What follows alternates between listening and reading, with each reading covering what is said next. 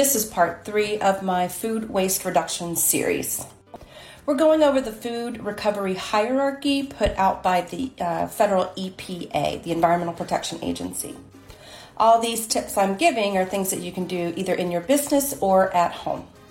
The next here is feeding animals. This is a really good way for businesses to get rid of food that maybe has spoiled and it is not okay for human consumption, but it is still okay for uh, animals such as livestock, cows, and goats, pigs to eat.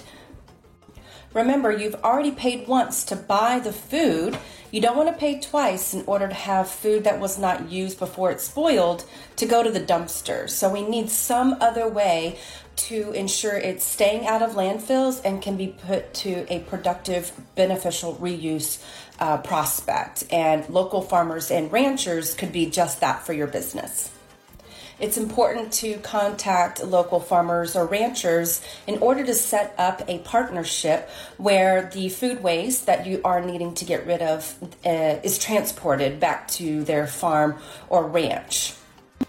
Oftentimes, farmers and ranchers will take that food and either feed their livestock or they're folding it into what's called windrows.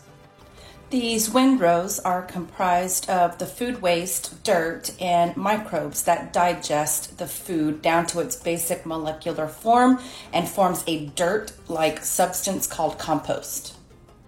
The compost is then spread on crops as a soil amendment so that the crops that do grow are much more nutritious. It not only repairs the soil, but also puts vitamin rich food on your family's plate.